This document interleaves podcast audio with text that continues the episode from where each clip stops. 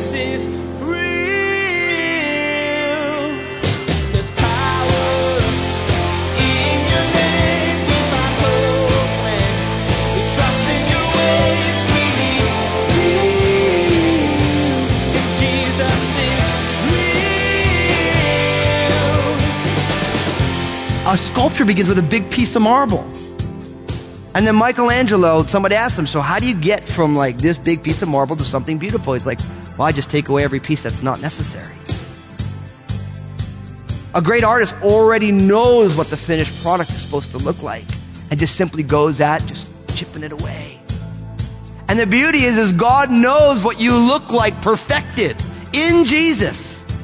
The God that we serve knows our beginning to our end. He knows the very number of hairs on your head, or the lack thereof.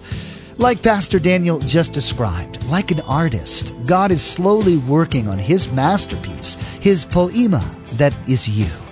The important part of this process is that we continue to say yes to him each day, allowing him to make those changes that only he can make, to change us into the image of our Savior, Jesus Christ. Now, here's Pastor Daniel in the book of Revelation with our continuing study entitled, Diagnosis, Just Walk Through. Jesus is real. It was amazing watching people's Facebook updates about when they caught one of those two brothers. Before that, Osama bin Laden. Jesus says that we should love them. For some of us, it's homosexuals because they want to push their, quote unquote, people would say their agenda on us. Jesus said we should love them. Some of us, it's the Republicans. Jesus says you should love them. And for some of you, it's the Democrats and our current president and the Supreme Court and Wall Street.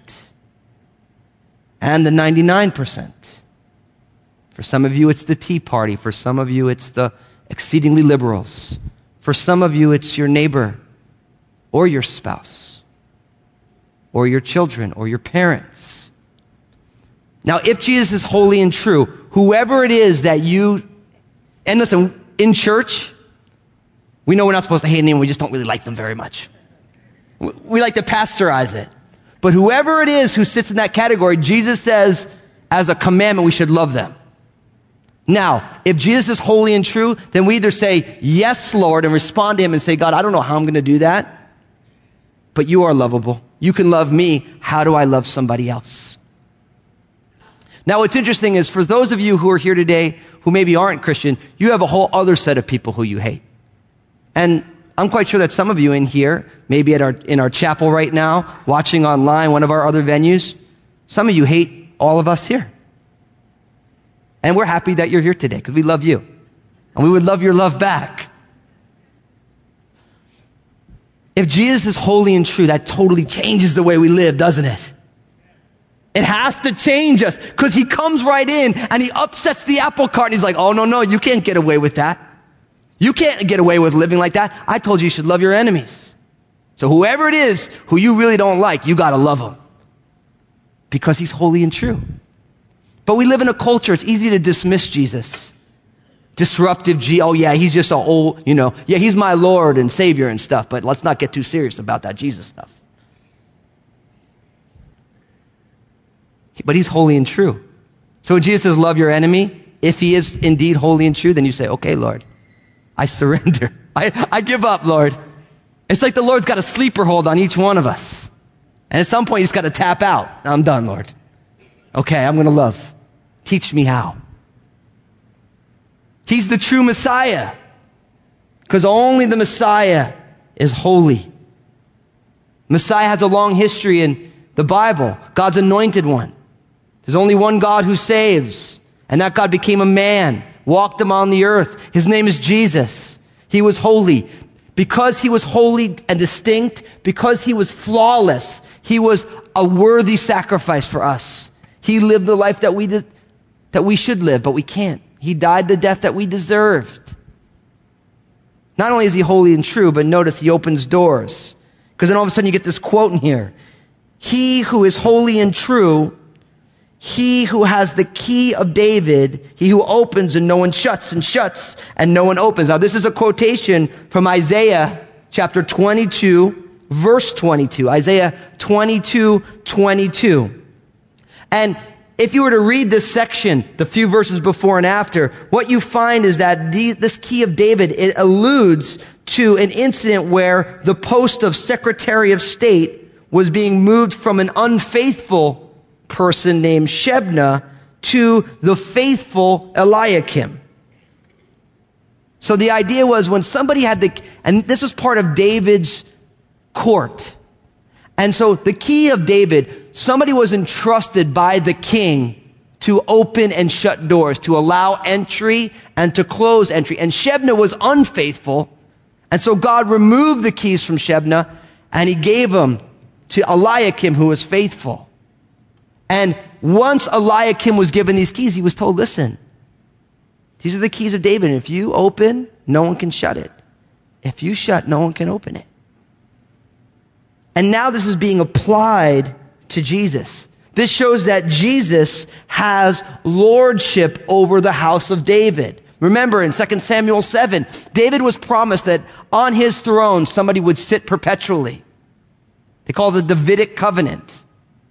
And no doubt the Davidic covenant, it's why our Bibles, our New Testaments begin with the phrase, this is the genealogy of Jesus Christ, the son of David, the son of Abraham.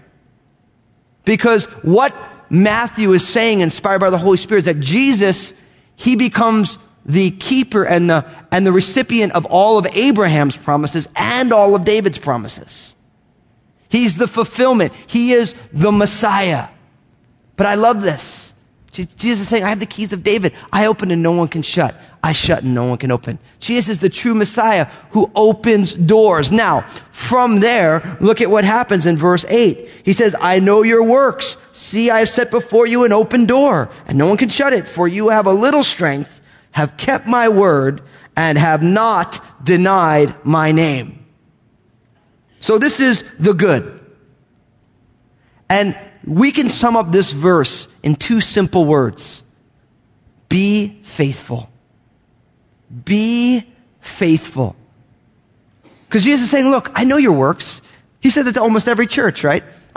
I know what you do. I know how you live. I know what you're all about. But notice what he says to them. I know your works. See, I have set before you an open door, and no one can shut it.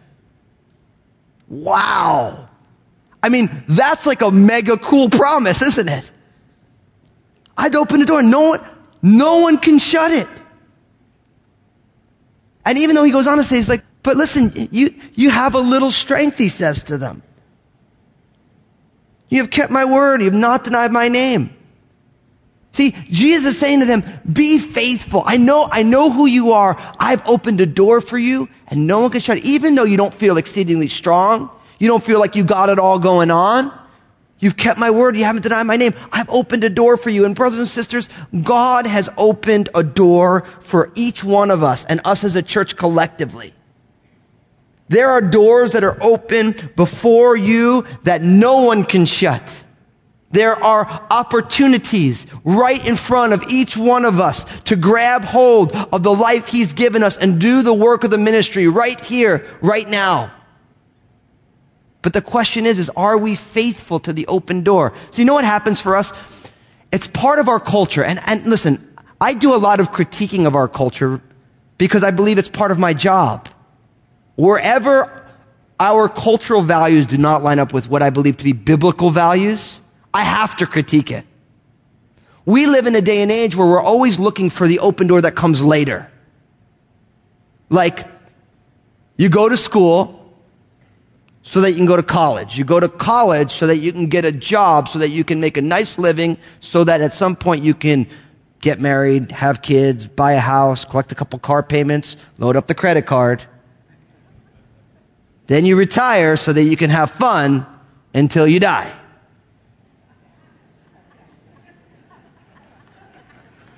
I mean, that's pretty honest, right? But you know what happens? Nobody ever grabs hold of the open door of school for it just being school. And then you go to college and no one ever just grabs hold of it. It's college. This is God's opportunity in my life. Even though they lead somewhere else, we're so busy looking for that next step on the accumulation scale that we never actually embrace the open door of where we are right now. For those of you who are single, man, I got to get me to the gym and get myself out there and go to church so I can meet a nice guy or girl. Never embracing singleness as an opportunity. People who are married are like, man, I can't wait for this to be over. Now, I know that's not anybody in this room, but there's some people just, we just get out of this marriage. You're going to have some fun and no dishes. We're constantly neglecting the open door right in front of us because we're focused on the next step. If I do this, I can get here, and then I can get here. But notice, I will set before you an open door. I have. And that is in the present tense, brothers and sisters. And yes, don't get me wrong. God will open other doors later as our circumstances and life changes. But God has set before us an open door, and he is asking each one of us, just like the church of Philadelphia, we just need to be faithful, being faithful with the step that we're on, doing right where we are, not where we're not, right where we are really well. The Bible says if you are faithful in the little things, God will give you greater things, bigger things. Brothers, sisters, like the church in Philadelphia, we need to be faithful right where we are. God had set before the church in Philadelphia an open door. No one could shut it. They weren't strong. They just kept his word. They didn't deny his name. And Jesus is saying, just be faithful. And for you and I today, God wants us just to be faithful. Do you realize in a church the size of Crossroads, the opportunities for ministry we have? If each one of us made the mission of Jesus as part of our lives, can you imagine all the good we could do in the world, all the ways we can transform our community and our world with gospel proclamation and gospel living and demonstration, as Kevin Palau shared with us last week? Can you imagine the impact that we could have? I mean, it's astounding. It's astounding. But faithfulness is hard, isn't it? You guys know, if you've ever been on a diet, right? You're like, I'm going to make a commitment. I'm going to go on this diet. And all it takes is a little piece of red velvet cake to pass in front of you. Cream cheese icing. And it's gone, right? You guys are like, yeah, right? You know what I'm talking about. I have experience in this area. I'm like, yeah, I'm going to eat good. And then someone hands me cookies. I'm like, praise God, I love cookies. Faithfulness is challenging because faithfulness is long obedience in the same direction. That's what it is. It's a long obedience in the same direction. That's how Eugene Peterson talks about it. We need to be faithful because God's given us an open door. I believe as a church, God has given Crossroads just innumerable open doors. I mean, there are open doors everywhere for us. And God's just saying, be faithful. Be faithful to it. And it doesn't matter if you feel weak. Just keep my word. Don't deny my name. It makes me think of the Apostle Paul in 1 Corinthians chapter 16, verses 7 to 9. Paul says this, For I do not wish to see you now on the way, but I hope to stay a little while with you if the Lord permits. But I will tarry in Ephesus until Pentecost, for a great and effective door has opened to me, and there are many adversaries. You see what he's saying? He's telling the church in Corinth, I can't wait to come to you, but I got to hang out in Ephesus because God is doing a crazy thing here. See, Paul allowed his 5-year plan, his 1-year plan, his 3-year plan to be subservient to the will of God. But how many of us leave an open door because we got some other plans that God has absolutely, positively given us? You just see it's happening like, wow. And we say, you know what? But I got some other plans here, Lord. I got this thing going on now. See, Paul subjugated his will to the will of God. Jesus prayed, Father, not my will, but what? Yours be done. And one of the ways that we're faithful is we don't run because we have a plan. We say, Lord, I'm sitting in front of your open door, and I'm just going to hang here until it's over. And that's hard, isn't it, in our culture? Because we have, listen, it's not a bad thing. We are blessed in our culture to be able to plan, to be able to think, to actually not just be like, well, I'm just going to take whatever comes, but to say, hey, I'd like to get here. And if I want to get here, I can back it up. I have to do this, this, this, and this. And if all goes well, I can get there. That's not a bad thing as long as you and I never allow our planning to run roughshod over the will of God. And when God gives an open door, we need to stick there. We need to say, Lord, I'm gonna be here as long as it takes, whatever it takes, because you have opened a door that no one can shut. And I want to be faithful, Lord, to you. I know what I found. When you are faithful to God, the people who are closest to you, you will be faithful to them. Parents, listen. If God asked you to make a tough decision for your kids, for your family, that will impact your kids, you being faithful to God will ultimately be the best thing for your children. Because there's nothing more profound than when mommy and daddy come to the kids and say, listen, I believe God is leading us in this direction. I don't know what's going to happen. I don't know how it's going to go, but we need to be faithful to the Lord. And so, yeah, we're going to downsize. Yeah, we're going to do X, Y, and Z. We're going to move across the world or across the county to a needy neighborhood. But we believe that God wants this for us, and we're willing to do it. That is the hands down, the best lesson we can teach our kids. So much more than the lesson of accumulation. So much better to teach, this is what it means to be faithful to the Lord. This is what it means to say, God, I'm going to make a tough decision, but I believe God's in this. And we need to make sure that we stick there in that faithful place, that faithful place. See, this church in Philadelphia is great. God's given them an open door. They're faithful to God's word. They're faithful to his name. It's a faithful church.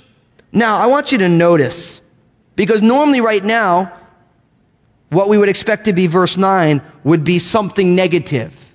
But you'll notice there's nothing negative here. And I have a point for you with this. I'm going to say it this way. It ain't bad to be all good. Or it's not bad to be all good. If you like proper grammar, it ain't bad to be all good.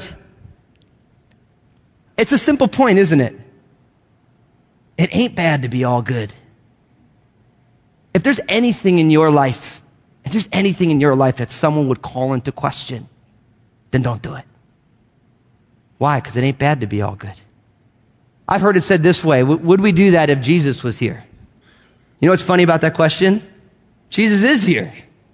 And if you are here today and you have put your faith and trust in God through the finished work of Jesus, the Spirit of God dwells in you. You know what that means? Then Jesus is there too. And if Jesus is there, are you really going to do that thing? Is Jesus going to be your partner in crime? It's a great way to look at our lives and to say, what's going on in my life? What's happening here? Process. It ain't bad to be all good. It's interesting. The church in Sardis, the last one we listened to, they had no good spoken of them. Philadelphia has only good spoken of them. And that's why every single church, when they read the 7 letters, everyone's like, I want to be the church in Philadelphia. We're the church in Philadelphia. You know, it's interesting. There's another church that nothing bad is said about. Remember, as the church in Smyrna, the 2nd letter. You notice no one wants to be the church in Smyrna. Why? Because they were the persecuted church. And listen, you got to be crazy to want persecution. I mean, if God gives that to you, if that's part of your lot in life, you say, Lord, let me be faithful in the midst of this. But nobody wants to be that. But the church of Philadelphia, the church of the open door, we're like, Lord, I want to be the church in Philadelphia. And so I'm here to tell you, it ain't bad to be all good. And for some of you, even as I say that, there's things in your life that God's putting his finger on. And I just want you to simply respond to Jesus today. Just give it to him. Put that thing on the altar. Just say, Lord, I'm putting it on the cross. The reason you died is because I do that. And if we're self-reflected, a lot of us, it's not just one thing. There's a litany of things. Because God's not finished with us yet. We all are in process. And God loves the process. He loves taking us from where we've been to where we're going. He enjoys it. He's a great designer. You often think about God as the designer. It makes you think about a great artist. right? And like there's a story, and it's one of those pastor stories, so I don't know if it's actually literally happened or not. I've never been able to verify it, but you know, Michelangelo was a great sculptor. And if you've ever either been to Italy and to Rome, Florence, and seen some of those sculptures, or you just Google it too, it's almost as good. Cost you a lot less money and you won't have to wait on as many lines. A sculpture begins with a big piece of marble. And then Michelangelo, somebody asked him, so how do you get from like this big piece of marble to something beautiful? He's like, well, I just take away every piece that's not necessary. A great artist already knows what the finished product is supposed to look like and just simply goes at just chipping it away. And the beauty is God knows what you look like perfected in Jesus, finally glorified later. And until we get there, this process of sanctification, experiencing what God has already done in our lives in fulfillment, God is constantly just chipping away at stuff. Sometimes he's got the sledgehammer. Some of us know what that feels like. And you might think, well, that's bad, but you know what's even worse is when God takes out the fine sandpaper, it's just gnawing away at an area. But he's just taking away everything that's not necessary, everything that keeps us from being the people that God has called us to be. So some of us just need to come and say, Lord, I need to give you my anger, my bitterness, my lust, my greed, whatever your thing is. And guess what? Everyone in here has got a whole lot of them. We need to come to Jesus right now and just say, Lord, I just give it to you. And you know what's good is God's not beating you over the head with it. He knows that you don't like this either. And he's just saying, just come. Just come. Just be here. Just give it to me again today. For some of you in here, you've never put your faith and trust in Jesus. And even today, by the end of the service, we're going to start that process because you're going to say, you know what? I'm coming to Jesus today. I want to be forgiven. I want my life to be different. I want to be filled with the Holy Spirit. I would love to have God with me all the time. Because I don't know about you, if there is a God, I'd want to roll with him all day long. I mean, you'd want God in your posse, your entourage, right? I mean, if you're going to roll, might as well roll with the King of Kings and the Lord of Lords, right? I mean, it's pretty logical, right? It's like you could have all these peeps, or you can have God with you. It's like, yeah, I'll take God. And I don't mind those peeps either. For some of you, you're going to give your life to Jesus today by the end of this service. And it's the best thing you can do because then God starts the process. What's interesting is God's already doing the process. You're just resisting it all over the place right now. From the outside, God is working on you. But when you put your faith and trust in Jesus, God gets on the inside and starts working you on the inside out, from the depths of your soul outward. Speaking of it ain't bad to being all good, listen to Paul in Philippians chapter 2, verses 14 to 16. He says, and this is one of those verses. You're not going to like this, you guys. Do all things without complaining and disputing. Isn't that the worst verse in the Bible? That's one of them, right? Some of you says, do all things without grumbling and complaining. That's an even worse translation. Jesus is real.